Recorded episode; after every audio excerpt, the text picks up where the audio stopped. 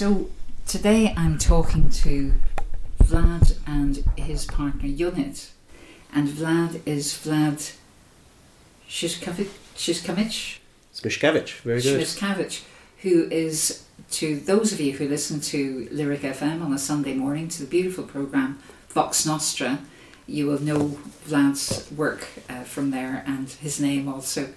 Um, very welcome, both of you. Uh, thank you for talking to me today because we're continuing to look at the various festivals and festivals of light that take place in winter.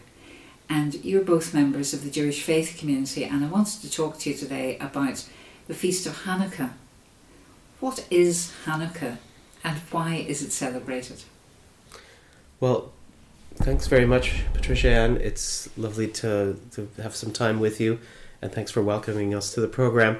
I suppose the best place to start with Hanukkah is what the word itself means, which is consecration, or you could say reconsecration. Ah, mhm. So it's reconsecration uh, in the sense of a place that was reconsecrated, I suppose physically speaking, and that would have been the temple in Jerusalem where the uh, ancient Jews uh, would have worshipped millennia and centuries ago. Um, but there, there's also the, the sense that you're talking about uh, reconsecration. Of course, it goes into symbolic terms. So, you know, people are reconsecrating what's special to them in their lives. But strictly speaking, Hanukkah comes from that word uh, reconsecration or consecration. And I suppose it would help to put it into context of history a little bit. Yes, please. Mm. So, in the story of Hanukkah, we go back to the time just after Alexander the Great.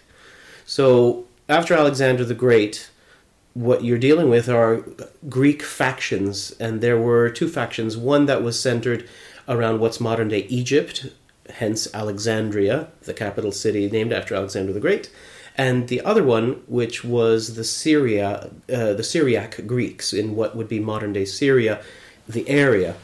Now, Hanukkah's been attributed, sometimes you'll look it up and it'll say it was about uh, the Hebrews fighting the Assyrians in there. But actually, what was uh, happening there was not Assyrians of any kind. It was a, a problem, uh, at least it was for the people who lived then, of Hellenization or Greek assimilation. And you had two warring Greek factions, one loyal like I said, to the Egyptian Alexandria side, the other one, the Syrian side, had nothing to do with Assyrians.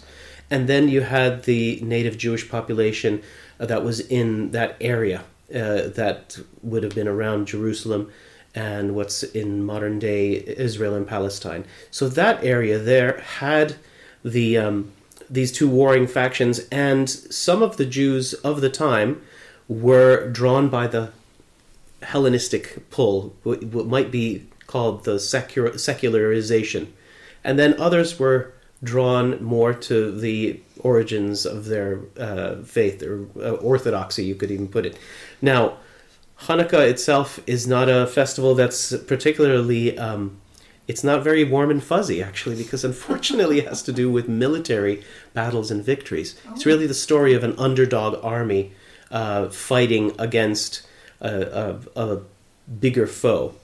And so you can also draw a lot of symbolism out of that for modern day events. But back in the day, it may have been a number of things. It may have been the fight of secular versus uh, more orthodox, uh, the smaller orthodox band winning against the secular Hellenistic one. Sort of David and Goliath story. David and Goliath, but where David is kind of a bit more straight laced and Goliath is, is uh, the more modern secular, uh, but seen as the foe. But anyway, uh, going to going back to the story itself, then you've got um, the other uh, possibility that it was the two warring factions fighting against each other, and Antiochus would have been the evil king at the time uh, associated with the Syrian Greek faction. Again, nothing to do with modern day Syria except location. Greek versus Greek, the two types. Anyway, so that's the history context be, uh, behind it. But you were asking about light. Yes, I understand that it's known as the Festival of Lights, as well as having its traditional name of Hanukkah, and I wondered why that was. Oh, Yonit, yes, you tell me. Well, maybe, yeah.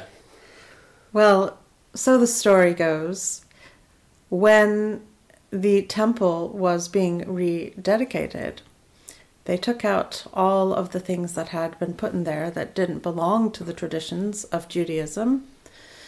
And in the rededication, they were clearing it out and making it a, a sacred space again. And um, in, in all synagogues, you'll have the eternal light. and they only had enough oil for the oil lamp to last a day and lo and behold, it lasted for eight days. Ah. So there was a miracle, or perhaps they had more time to press the oil for eight days. And so when we light the menorah, we we start with one candle, and the second night we light two candles, and so on until on the final eighth night we have eight nights. So we go from darkness Into unto light. Wonderful. And the um, the duration of the festival then is an eight day period, is that right? That's right. Okay. And are there particular traditions other than the lighting of the menorah associated with the Feast of Hanukkah? Well, I was going to mention um, since we mentioned the word menorah and, and connect that to what is typical about Hanukkah. Just to say, menorah is an interesting concept in and of itself. It was the seven branched lamp that was used in the temple for which they needed that oil, as Yonit said, and so it's actually the type of menorah that's used during the festival of lights during Hanukkah is called a Chanukiah because it's specific.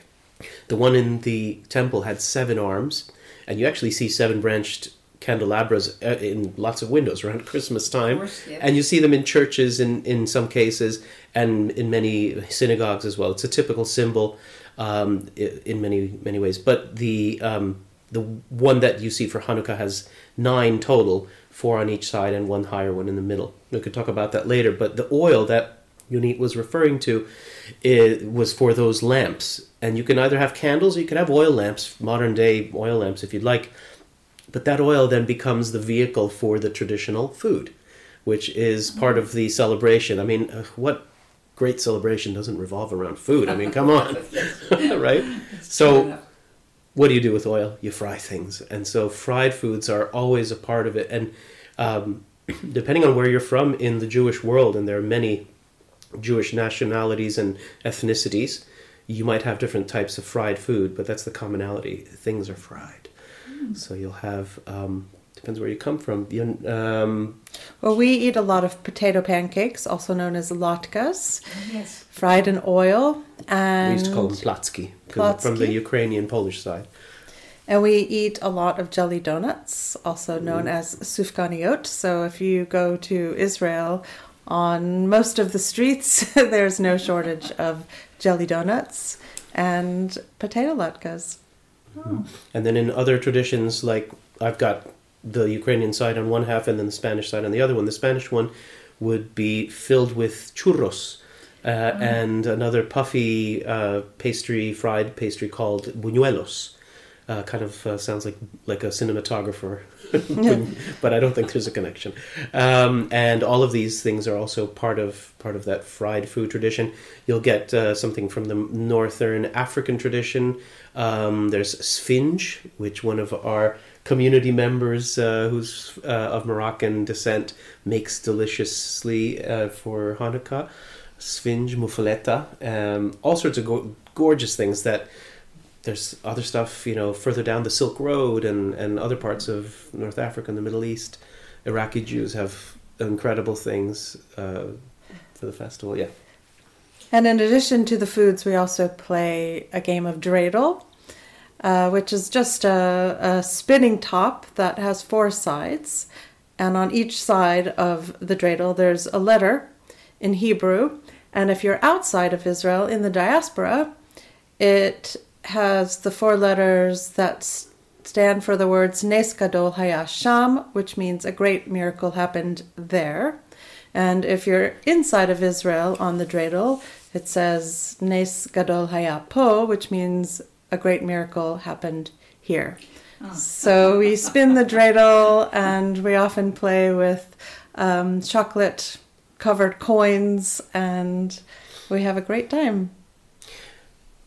And those chocolate covered coins have an interesting connection to um, the, that those coins are reminders of one of the first things that was uh, a kind of a kindness of the festival was that children would receive gifts in the form of coins. So it was a day to get pocket money, um, you know, as one of those nice things. I mean, it's pretty connected, I think, to a lot of festivals and a lot of uh, religions and traditions. Um, but the idea of giving gifts per se, that's a little bit more modern and commercialized. People get gifts often throughout the eight nights of Hanukkah, and it's become kind of a competition with Christmas because it often happens so close to Christmas. Not always, and that's another interesting thing. The Hebrew calendar is a lunar calendar. So sometimes you might have Hanukkah at the end of November. Sometimes you'll have it starting around now and ending by New Year's. This year, we're going to be now here on Saturday morning. It is uh, a what is it now? The seventh night. Yeah, it ends on Christmas night. Is the f- beginning of the last day. So we'll have the full candelabra when everybody else is having their Christmas dinners. um, yeah, so it's it's it will be a very festival of light kind of year, I think, for both those who celebrate Christmas and those who celebrate Hanukkah. Well, in fact, you've answered one of my questions, which was why do the dates move around? But that's evidently why go. it's the lunar calendar. Lunar calendar. It's really interesting as well. It's yeah. a bit different from the uh, Muslim calendar, which doesn't have a leap month. Hebrew calendar ha- has a, a leap month that makes it move but never shift out of the seasons, whereas the uh, uh, Hijra year for Muslims shifts all around the year so uh, of the seasonal year. So you'll have ramadan in december one year and then in july a few years later. It's a very interesting thing. So i feel sometimes bad for our our, our uh, muslim friends who have to fast an entire long summer day oh, and yeah. only yeah. but uh, yeah. Well it's it's absolutely um, revelatory for me to hear you talk about the feast of hanukkah because as I say, I knew of it, but I really knew nothing at all about it before. So I want to thank you very much for giving your time today and for explaining it so clearly.